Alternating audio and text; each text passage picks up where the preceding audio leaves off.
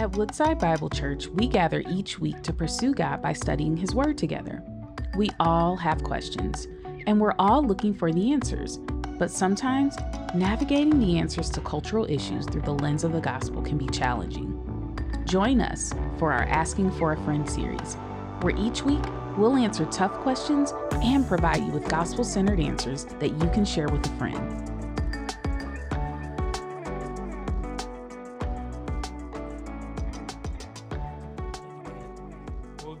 Morning, Woodside Lapeer and everybody else from Hope Week. Uh, thank you, two people. Absolutely. Absolutely. Thank you, those two people that said hello. We, we got some special treasures for you back in the back. But no, let's be honest. Hey, this is a great to have a full house. Amen? Amen. Amen. And uh, if you have a copy of God's Word, go ahead and turn to the Old Testament book of Psalms. If you don't know where that's at, just kind of go, how many, how many, how many, go right in the middle. You'll probably be somewhere right in the middle of the book, right? Psalms. We're going to be in, um, and I'll tell you the chapter in a second. As you're turning there to Psalms, um, this is a kind of from the first service. I had some uh, interesting and, and, encouraging feedback. Because you know, this is an interesting series we're in, and if you're kind of uh, turning in your uh, Bible, I want you to think about kind of where you're at in your life. How many of these? This is your first Hope Week. Okay, awesome. How many have been coming to Hope Week for more than three times? Okay, so, okay. So we got a, a lot of second timers, some first timers. Okay, awesome. My, we have seven kids, so when God said be fruitful and multiply, we took that very seriously, right? And so my oldest is 18, Nathan. He's in, uh, down in the Detroit uh, area. My two other daughters, Eden and Eliza, uh, they're hanging out somewhere in there. I, guess I could kind of spy them on Life 360, but that'd be kind of creepy right now. So they're around somewhere in the Metro Detroit area. But uh, we've been here now for uh, a couple years. My name is Travis Joe. I'm the teaching team here at Woodside. Well, we are one church family, many locations. And we welcome those who are online right now. Thank you. Thank you for taking the time to check us out. And one of the things I love about Woodside is no matter where you're at, you're getting consistent biblical teaching because we are one family. And family matters. So if this is your first time with us, welcome. We welcome our students. I was a college and student pastor for 14 years, and I was an active duty Navy chaplain for 12. So I've been dealing with pretty much young adults for a very, very long time.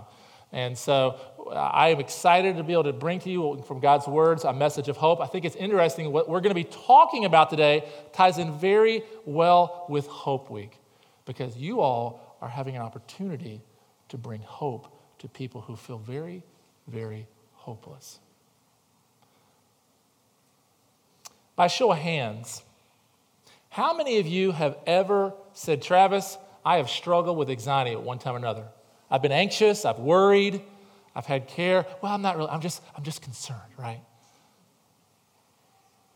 By show, this is more rhetorical. It means kids don't raise your hand, right? I want you to think about this.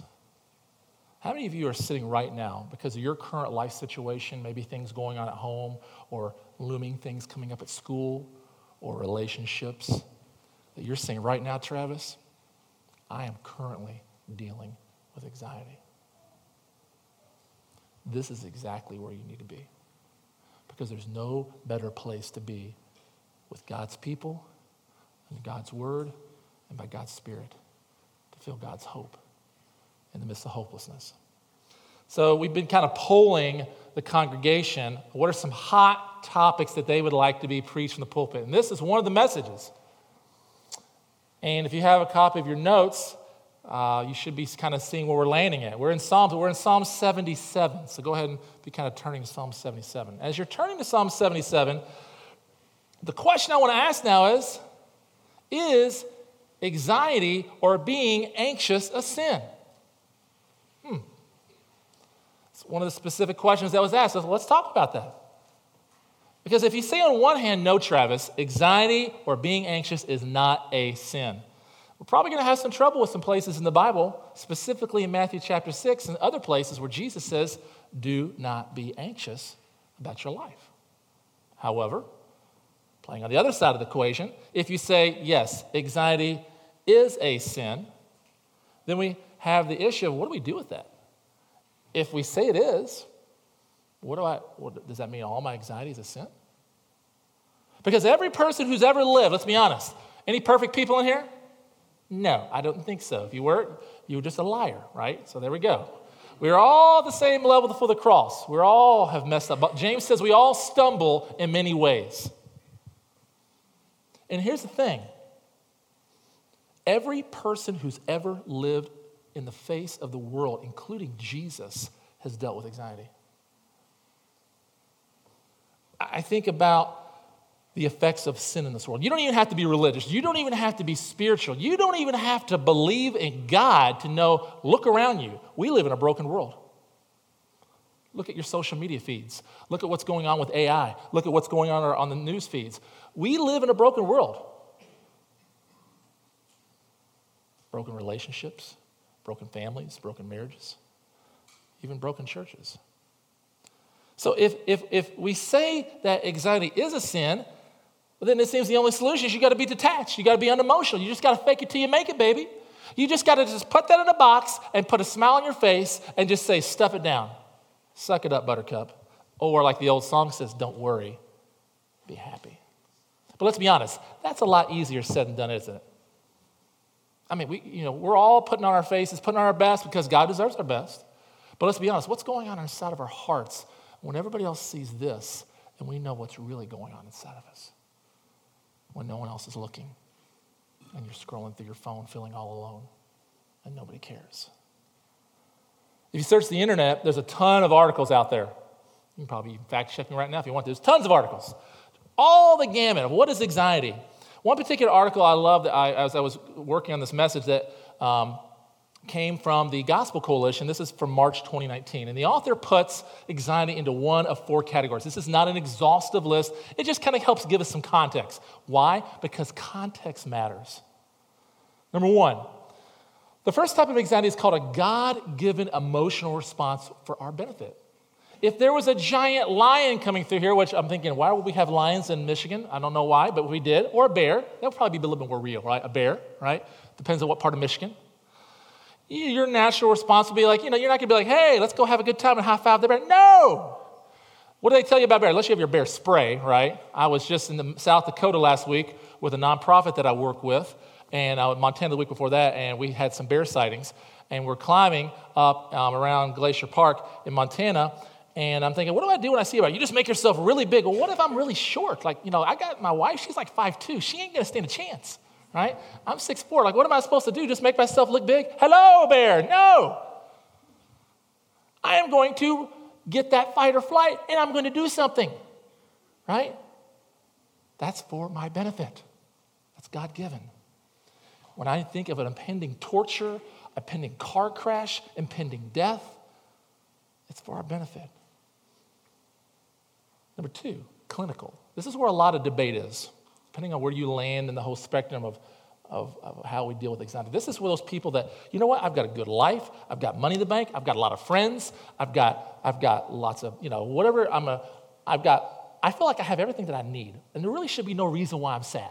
But for whatever reason, when I get up in the morning, I just feel this anxiety. I feel this pressure, this weight.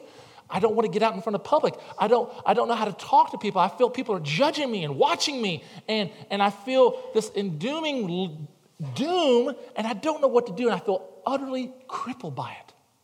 There's some people, they wake up because of certain parts of the country they live in because they get vitamin D deficiency, and it's gray, gray, gray, gray, gray for like six months out of the year, called Michigan, right? We moved here from Jacksonville, Florida at my last uh, duty assignment. I was active duty Navy chaplain for almost 12 years, and my last duty assignment was here in Michigan with the Coast Guard. So, traveling all over the state of Michigan, there's a lot of folks who love to hunt and fishing. Who loves hunting and fishing? Thank you back there. You're dedicated. Seriously, we got the one. Say, show them proud, right? Or, okay. Fishermen are silent, right? They don't have to say anything because you don't need to talk when you're fishing. Because you might scare the fish, right? Unless you're into fly fishing, that's a whole different thing. You're just kind of going, don't get me in that. I hurt myself doing that one time, right? But we were down in Jacksonville, Florida, coming up here to Michigan, and there's some folks in the Coast Guard, they love the hunting and fishing, but their spouse doesn't. And they struggle with anxiety, depression, and mental health issues. These are those folks that may need extra help because the effects of the fall have affected our mind, not just humanity, but our brain, our brain chemistry, how we perceive things. And people start judging us. We start judging ourselves, and we don't know what we're doing. We feel out of control. Number three, natural consequences of sinful behavior. This would be like, you know, you cheated on a test and you hope you don't get caught. And you're getting anxious about that because there's a natural consequence potentially to your behavior. Maybe you've gambled away some of your money. You're wondering how are you going to pay your mortgage? How are you going to pay your bills? Maybe you've cheated on a friend or a relationship and you're wondering how that's going to affect your family, your marriage, the relationship. Maybe you've lied. Maybe there's somebody who's been hurting you. And now you, your natural response is to hurt them back. You ever heard the old saying, hurt people, hurt people? Yeah. Number four, sinful response to God's providential care. We're going to talk a lot about that today. This is the anxiety that results because we lack trust in God. And so, according to the Bible, the word for anxiety that is used 17 times in the New Testament is called the word merimneo. You're thinking, you just made that up. How would you know? Well, you can fact check me. M E R I M N A O. That's the transliteration. Now, what does that mean? Why would that be important, students? Because words matter. Words matter. You ever heard the old thing, sticks and stones may break my bones, but words may never hurt? Mm, we're getting awake. We're getting there, right? But they do. Words do matter. I bet you can recall hurtful things that somebody has said in your life. Maybe something that you said in somebody else's life. That's caused anxiety. This word "ho" in the New Testament for uh, is this it's used for a term of concern. And many times we see uh, anxiety is legitimate, it's real, it's, it's useful in the New Testament. It, it, it, indicates a sense of concern for self and others. Even the Apostle Paul, who wrote a, a good portion of the New Testament, when he's writing a letter to the church at Corinth, he says in 2 Corinthians 11 28 that there's this daily pressure on him for the good of the church. It's like the well being of God's people. It was weighing heavy on him. And so if you do a little word search for us uh, word nerds out there, you like to go like, hey, I want to do a little word search. So ESV, English Standard Version, which is what we're reading from today. King James translates that as care. the New American Standard, the New International, and the Legacy all translate that as concern. And the English tra- Standard translates that as anxiety. Now, why is that important? Because it all comes from the same word, merimneo, which means to have concern, care, anxiety, or worry. Here's the bottom line we cannot say anxiety is never a sin because Jesus commands us not to be anxious. Nor can we say anxiety itself is a sin because Jesus himself expressed anxiety. I think about when Jesus was in the Garden of Gethsemane and he's praying, say, okay, disciples, stay awake. I'm getting ready to pray. And he has to wake them up multiple times. They're going to sleep, just like some of you are right now as I'm talking. You need to get woken up. It's time to wake up, right? Something's getting ready to happen. It's called lunch, right? No. And so Jesus is praying, and the Bible says that he's literally sweating drops of blood. I don't know about you, but I've never really sweat blood. That's a little intense. But Jesus is literally thinking about the impending weight of the sins my sin, your sin, our sin on him on the cross. And you don't think that brought anxiety? Because the Bible says, He literally says, If there be any other way, let this cup be taken from me, but not my will, God, your will be done. Yet the Bible says He didn't sin. So, how do we answer this question, Travis? Well, we got to understand what the word means. Now, we looked at what the Bible says. What does the world say anxiety is? There's a lot of different definitions. One of the ones I, have landed with me that I feel like brings some context is this is my, in kind of Travis Jules paraphrase anxiety is giving weight to the things we care about. Right now, as I'm talking, your, your behavior is being impacted by the strongest thoughts in your brain at any given moment your prefrontal cortex. By which way, parents, this is a good one for parents out there. Your prefrontal cortex is the last part of the brain to be fully developed. And it's the part of your brain that helps with impulse control. You're thinking, now, now I know why he's like that, right? Logic, reasoning. In men about eight, about 25 years old, 26, women about 21, and you're thinking, oh, that makes that adds a lot of sense right now because I have friends in my life that struggle with impulse control. Don't raise your hand. How many of you struggle with impulse control? I want to raise my hand right now, right?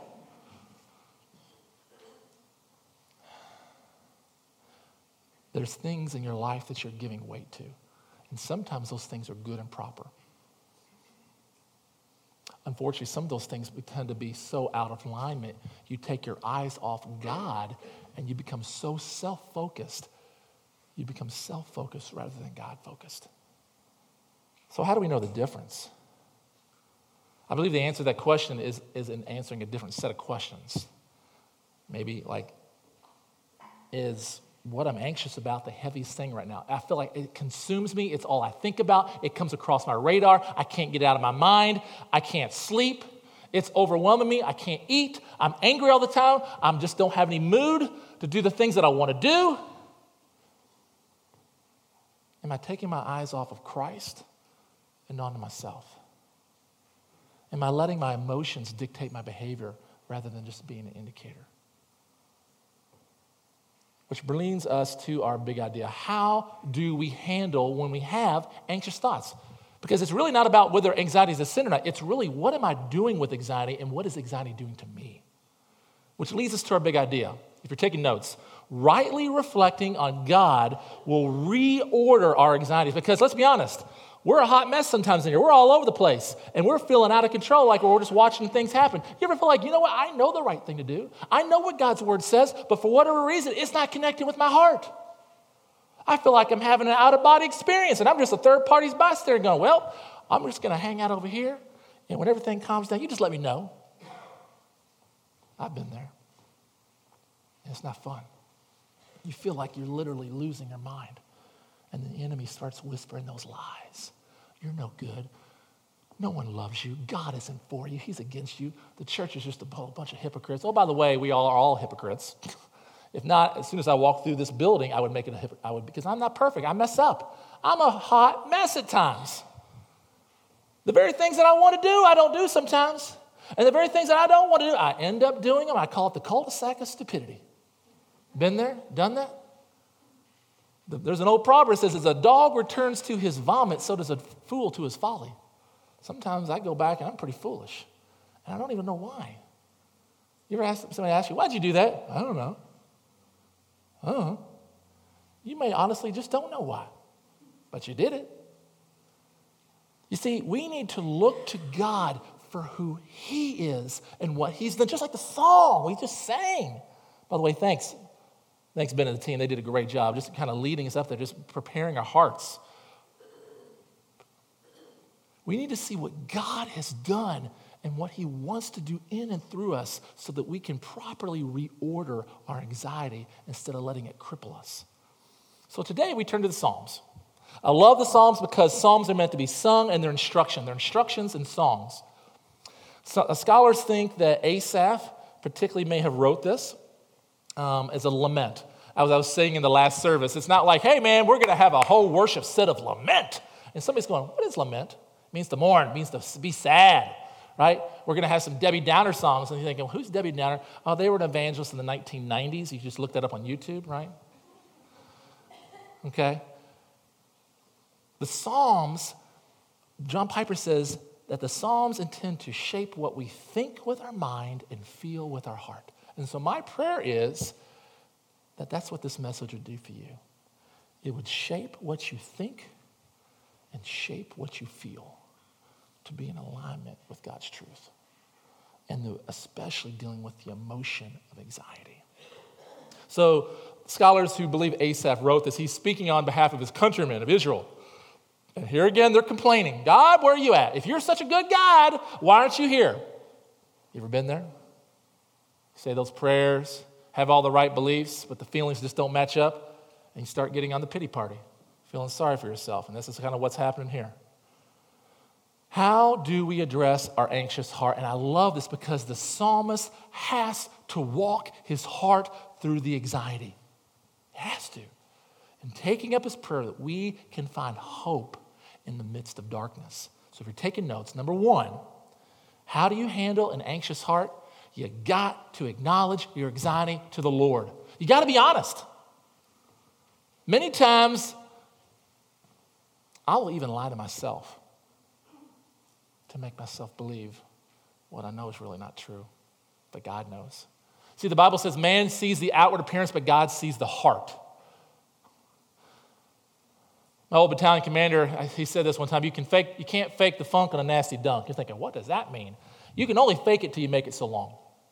Eventually, when you look at yourself in the mirror, that's why I love God's word because it's a map and a mirror. It gives us guidance, but also reflects back to us how God sees us. But many times we don't want to see that. we want to keep holding on to what we've been holding on, right? Misery loves company. I want to, because I got control, I can do this. But then we realize we don't have it. Look what he says in verse 1. I cry aloud to God, aloud to God, and he will hear me. In the day of my trouble, I seek the Lord. In the night, my hand is stretched out without wearing. My soul refuses to be comforted. When I remember, I moan. When I meditate, my spirit faints. Selah. You hold my eyelids open. I am so troubled, I cannot speak. Have you ever been there? You are so bound up with anxiety and emotion that you are just can't even get the words. Out. How you doing? How you feeling? You don't even know what to say. So you just cry, or you get angry and you shut down. You isolate yourself. And that is exactly what the enemy wants you to do right now, students and adults. He wants to isolate you and insulate you. He wants to isolate you from God's people. He wants to insulate you from God's truth. That God is not for you, He is against you. And the psalmist knows right where to go with his anxiety. He ain't shout about it. He ain't taking this up, and trying to put it all nice, neat bow and tie. He is bringing it raw and real. You don't have to have a theological degree. You don't have to have all the education. Just be real. You bring it at his feet. Even when you don't have words, the Holy Spirit will be a mediator for you. When you don't even have the words to speak because you're so overwhelmed. And I love verses 1 through 4 because it gives us a way to approach God with our anxieties. Look at this. He says in verse 1, He's hurting and unconsolable. I cry aloud to God. Says that twice. My hand is stretched out without wearing. Verse 2, he says, My soul refuses to be covered. You ever have people going, just patting you on the shoulder, going, Hey man, I'm here for you. It's okay. It's okay. And they pat you like this. like, man, I don't want to be touched. Get away from me. You, you, I don't want to be consoled. I know the right thing, but I'm angry. And I want to be angry. I want to sit in this. And God's like, you know what? When you get your act cleaned up, come back and talk to me. No. He comes just the way he is. And I want to encourage you folks, you don't have to get it all together. Just come raw and real, and God is big enough to handle it. Because if the tomb is empty, anything's possible. If Christ can conquer the grave, do you think he can help you with your anxiety? Thank you, train. That's right. We're in sync now, me and the trainer. That's good. This is about the third time I heard this this morning, so it's very consistent. I love it. He is so troubled he cannot speak. You may feel that way in your anxiety. There are things that trouble you so deeply as you're going through this experience. It's real and valid. There's no rebuke from God here, there's no correction. He doesn't say, Get your stuff together, buckle up, buttercup, suck it up. No! He says, Come to me with all your anxieties and cast them on me, First Peter, for I care for you. But notice where he does. Here's the thing it's okay not to be okay, it's just not okay not to be okay forever. In his frustration, he's open and honest. But we're going to see a transition in a second. About a year ago, I began going through the process of a possible career change um, at 44 years old. I've been doing chaplaincy for almost 20 years. I did, I did college and student ministry from 97 to 2011, so pretty much youth ministry. And then I did uh, uh, active duty Navy chaplaincy from 2011 until this last March. But I've been doing volunteer chaplaincy either for the high school football teams, police and fire, or YMCA for many, many years, about 20 it's really easy to get your identity wrapped up in what you do, who other people say that you are, what other people in your relationships say that you are, what people say at school say you are, on the internet, yourself. It's really easy to get caught up in the praises of people rather than the identity found in Christ. I had been going to non denominational churches for several years, much like this, and we had been praying about, okay, you know what? I really feel like, you know, we've been, we've been in Baptist circles for a long time. I, I, love being a Baptist. That's all I've known. I went to a Baptist seminary. But I feel like it's being faithful and true to the church attendance we've been going to for the last several years to start the process of getting a new endorsement. So all chaplain in the military have to have what's called an ecclesiastical endorsement. You're like, what does that mean? It's just a religious denomination basically saying, you're good to go. We've vetted you. and we're going to give our approval to the government. And, and, and, of course, I'm also a naval officer, but I'm also a minister. Kind of a weird thing, right? And so that's what I was. And I had to go through this process. You got to get your pastor recommendation. You have to write a letter. Your commanding officer has to write something. It's a big deal. Because if that's the case, everybody just be kind of hopping around doing their thing. I want to be this. I want to be that. No. The government's like, hey, you need to get yourself figured out. We'll go you through the process of a board, and we'll make a decision whether we're going to recertify you. So I did. I had great recommendation letters. I thought I even had flag letters from admirals. They said the hardest part's just getting endorsed. The rest should be downhill, Travis. You're going to crush it. You just pinned on lieutenant commander. You're in a part of this doctoral group at Vanderbilt.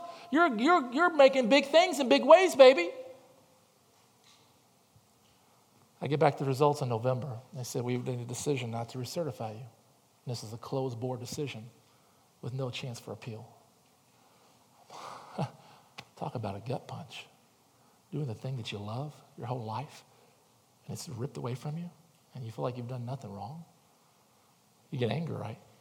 You bitter? Want to have the, the people coming around? Yeah, it's right. Let's go stick it to the man.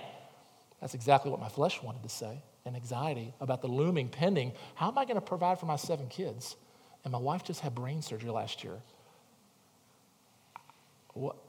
Well, I've been doing ministry my whole life. Well, you can be another officer. You can transfer into another community. What's a 12 year 04 going to do in another community? I've been called to ministry, not the money. I can always find a job making money. But I didn't want to chase money. I wanted to chase after Christ. And I knew that if he closed the door, he's going to open another one. Maybe a closed door was actually a blessing from God to protect us from something else. But in that moment, I didn't see that. I was all torn up inside because it was a real reality. How am I going to feed my kids? How am I going to pay my mortgage? My kids, this is all they've known. My oldest daughter, uh, Eden, this is all she's known her whole life all of her friends. Her identity was wrapped up in being a military child. And God took us on a journey filled with a lot of grief, anger, and anxiety. And here's the thing I want to, I want to encourage you God was still there. He was with us in the fire because there's another in the fire. Amen. You're not alone. See, God wanted us to take all of our anxieties to Him. 1 Peter 5 says, Cast all your anxieties on Him, for He cares for you. And based on the authority of God's word, I believe that God did not find our anxiety repulsive at all. In fact, God was so concerned for our family and our anxiety and expressing and acknowledging it to Him provided Him an opportunity to care for us like the good shepherd, the good father that He is, in spite of our circumstances. He's not a good God because He gives us good things. He's a good God because He is good. He didn't say, Suck it up, Travis, get it together. He gives us a language to come to Him raw, which is our first step in dressing an anxious heart. Number two, ask questions about God's nature. I love this. How many times have you had these conversations with God? God, if I was in charge, I would be doing things a little bit different than you. Why are you doing in this way? And it's okay to have those questions with God. Moses did, Abraham did, David did, even Jesus did. Come with your questions to God because He's big enough to handle them. Amen? Because if you don't, they're going to eat you up inside. Look at what he says in verse 5. Consider the days of old. Remember that word consider. I said, Let me remember my song of the night. Let me meditate in my heart. Then my spirit made a diligent search. Will the Lord spurn forever and never again be favorable? Has his steadfast love forever ceased? Are his promises at an end for all time? Has God forgotten to be gracious? Has he in anger shut up his compassion? Selah. So now the psalmist goes into a deep dive. He's like, God, you say you're good. Where are you at now? Have you forgotten me? Do you not love me anymore? Have you ever heard the old saying, if God is such a good loving God, then why does he allow these things to happen? Maybe you've thought that. And you know what? You start comparing yourself. You start looking to your left and your right. Well, they seem to have it all together. Don't look at people's highlight reels on social media compared to your reality. Don't look at other people's lives and feel like, you know why? Because comparison is the thief of joy. It's the joy of the Lord which is our strength, not the happiness of our circumstances. And the nature of the psalmist's questions consider God's goodness. He is making a diligent search. My question is when's the last time you made a diligent search? Have you asked those hard questions because it didn't match up with your head and your heart? You knew all the right things, you could spit them out, scriptures, verses, but there was no connection in your heart. And you're like, what do I do now? You take it to God, you be real. He says three things consider, remember, meditate. You need to have something to stabilize you when everything is going crazy and you feel like your world is out of control. What or who is going to center you? When we got the news that the Navy would no longer be a part of our career path, I had a lot of mentors reach out to me, some accountability friends. We need to have a Paul and we need to have a Barnabas. We need to have a person who's been down the road a little bit longer who tells us what we need to hear, and we also need to have that accountability who speaks the truth and love to hold us accountable. I had a lot of friends that reach out to me and say, Hey, man, you remember when you were in Afghanistan? In that combat zone? We had a real enemy that wanted to kill us, wanted to kill you because they thought you were the evil mullah of America, right? Me? He said, Yeah, you. That's why we had you grow your beard out. That's why you had to change your route plans because they wanted to make an example of you and the Catholic priest. Remember we baptized 17 people in the Helmand River? Remember it was the first combat tour in nine combats of the most deployed infantry battalion in the Marine Corps that we brought back everybody alive?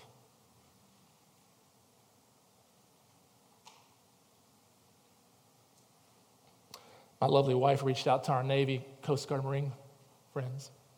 I made a compilation video. She's actually leading worship right now in Romeo. And um, totally shocked, totally surprised. And it's about 47 friends made this video. A lot of tears, a lot of joy. On my last day in the Navy, we watched that. And I have a quote here from one of my friends who's getting ready to be a soon retired captain. I will not name his name, but he says this, one of my great mentors. He's standing in front of a cross in front of his house saying this. He says, Travis, I want to thank God for what he has done for you and through you. It's been a pleasure serving with you. And here, here everybody, this is going to connect everybody in this room right now. Listen up.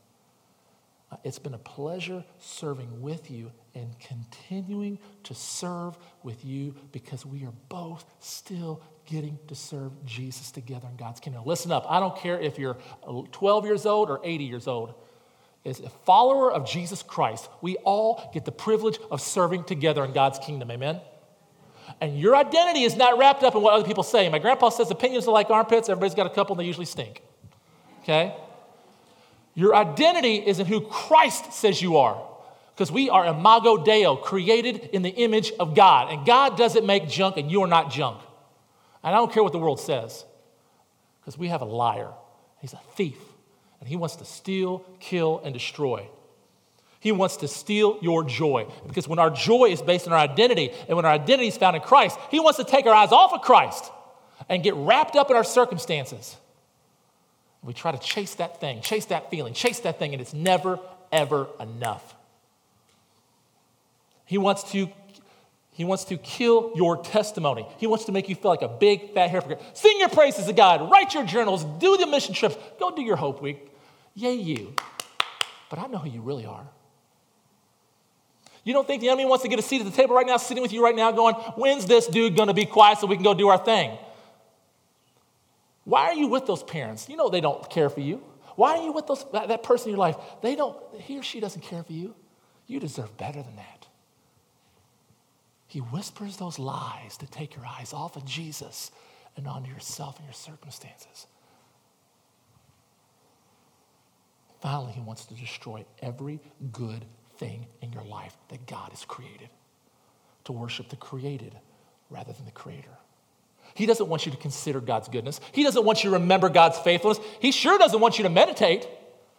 Quick, instant gratification. Quick, instant gratification. Take this pill, do this thing, and you'll feel better. What about if you do all the right things and you still don't feel better? What then? See, the practice of spiritual meditation and consideration is to, I want everybody to do that real quick. Take a deep breath. Hold it, hold it, and then slowly let out.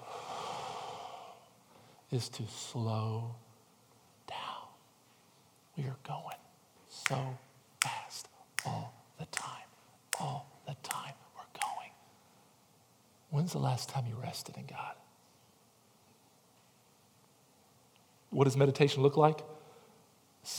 Spending slowness, spending time in slowness, asking the big questions. What does reflection look like? Get a journal, get a piece of paper, get a sticky note, put it on your phone. We shouldn't have any excuse.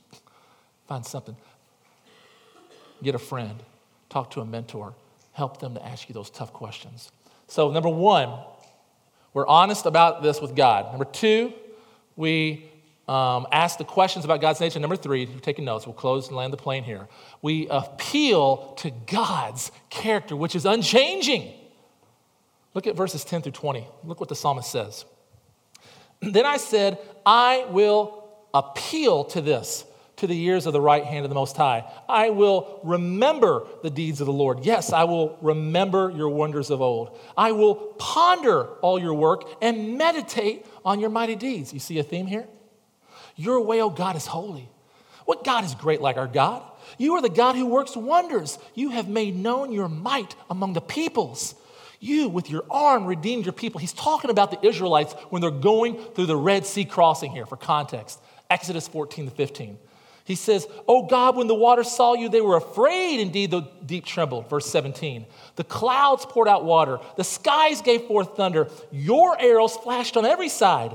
The crash of your thunder was in the whirlwind. Your lightning lighted up the world. The earth trembled and shook. Your way was through the sea, your path through the great waters, yet your footprints were unseen. And you led your people like a flock by the hand of Moses and Aaron. You see, there's a pivot, there's a shift. Yes, he's raw. Yes, he's honest. Yes, he's honest about his not being okay, but he does not stay there forever. He lifts his eyes from the horizon of his circumstances onto his author and the perfecter of his faith. Because if the tomb is empty, anything is possible. You have to believe that. We have to. And faith is forsaking all I trust him. You don't have to have it all figured out. You just have to give it to the one who does. He will never leave you, forsake you. And he kind of goes into this days of future past. By show of hands, how many hunters we have here in here? How many hunters? Anybody likes to hunt? Okay. How many's been deer hunting? Okay. Now, if you're using bows and you kind of shoot them and maybe you double lung them, right? You still get that blood trail, right? You're going to be chasing that deer, right? And you get to that place, you know, you maybe use that sports tape or uh, uh, tissue paper. You're putting like blood here, there's a blood right here. Oh, yeah, there's one right here. And then all of a sudden you get to the place, you're like, you don't see any more blood. What do you do? You look behind you and see where the deer has been. And that's the greatest depiction of where the deer is going to be. Listen to this, folks. It's my final point. If you are now in your life and you don't see where God is at, I want you to turn behind you and look to see where He's been faithful in the past. And how He's been faithful in the past will be the greatest depictor of how He will be faithful in the future. You can see where God is going by where He's been. The wonderful works of God and His character, who is a faithful Father leading us as a good shepherd and we cannot forget who he is. Jesus took all of our anxieties on himself. He went to the cross on our behalf. He suffered and died in our place. That he demonstrated his love that while we were yet sinners, Christ died for you. That somehow believing by faith that when Jesus died, it counted for you. It counted for you. Not because you were lovable, but because of his character, because the Bible says God is love. And perfect love casts out all fear. We can appeal to the cross in our anxiety. We got to fix our eyes on the greatest work of God the, the, the, gospel, the good news of who Christ is and what he did on the cross that he died, he was buried, and he rose from the grave. You got to answer that for yourself. Who is Jesus to you? C.S. Lewis said he's either Lord, liar, or lunatic, right? He's either a crazy person, everybody just drink the juice and everybody just believed that lie. They followed that, or he truly was who he said he was. He was Lord. You know, those words still ring true in my heart. I was allowing anxiety to become so self focused in what I thought my identity was instead of who Christ said that I was. My identity was not being a chaplain. I was a child of God who just so happened to serve as a chaplain. You, as a follower of Jesus, whether you're eight years old or 80, you are a child of the Most High King. And God wants to use you for His glory and others' good in the context of your messy life, in the context of your pain. He just wants you to fix your eyes on Him and don't worry about everything else. Just trust Him. You don't have to have it all figured out. You don't even have to agree. You have to just trust. Because if we had it all figured out, we wouldn't need God. That's the great lie. Do you? You do you. Well, how are you doing? I know me, and I'm a hot mess. I needed to be reminded of the song, Who You Say That I Am. It says this Who the Son sets free is free indeed. I'm a child of God. Yes, I am. I am chosen, not forsaken. I am who you say I am. You are for me, not against me.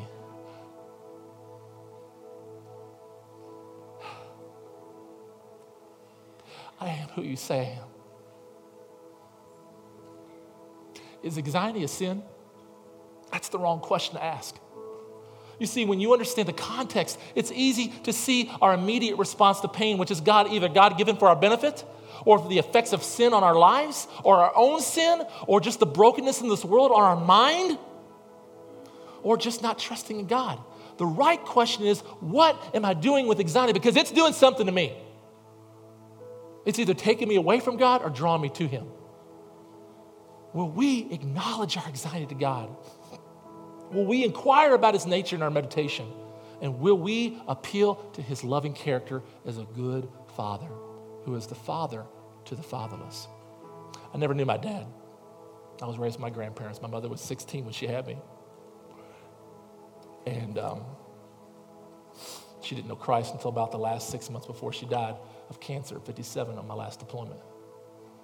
I had a lot of anxiety about who my father was and not knowing. My grandpa said, I'll never be your father, but I can always be your dad. He's 88 now, getting ready to go home to be with the Lord. Hopefully, not too much longer. He's lived a good, long life. But I remember after I got the Red Cross message on my mother's death in June of, uh, July 6, 2018, I was ready to go home. And she says, Travis, I don't want you to go home. I want you to share the same hope that you share with me, with your people, because we have she went home to be with the Lord. And I know one day I'm going to see her again. No more suffering, no more sin, no more pain. You know why heaven is heaven? Because we get to be with Jesus. My question is do you want to be with Jesus? Let's pray. Our good and gracious God, we love you because you first loved us, because you are love. And your word says in Philippians 4, let your, our reasonableness be known to everybody. The Lord, you are at hand. And that, that, that when we are anxious, don't let that anxiety cripple us, but present those requests to you through prayer and supplication. And the peace of God, which surpasses all understanding, would guard our heart emotionally and our mind mentally. So, therefore, whatever is lovely, whatever is true, whatever is praiseworthy, if there be anything excellent, let us think about those things. If there be anything true, help us to dwell and meditate. And the peace of God would be with us. I pray that your peace would abound today in every person's heart. Because if the tomb is empty, anything is possible. We pray all this in the strong name of Jesus. I pray, and all God's people said. Amen. Thank you for joining us as we study God's Word together. We would love to hear how God is moving in your heart and get you connected into the Woodside Bible Church family. Head to woodsidebible.org slash connect to introduce yourself today.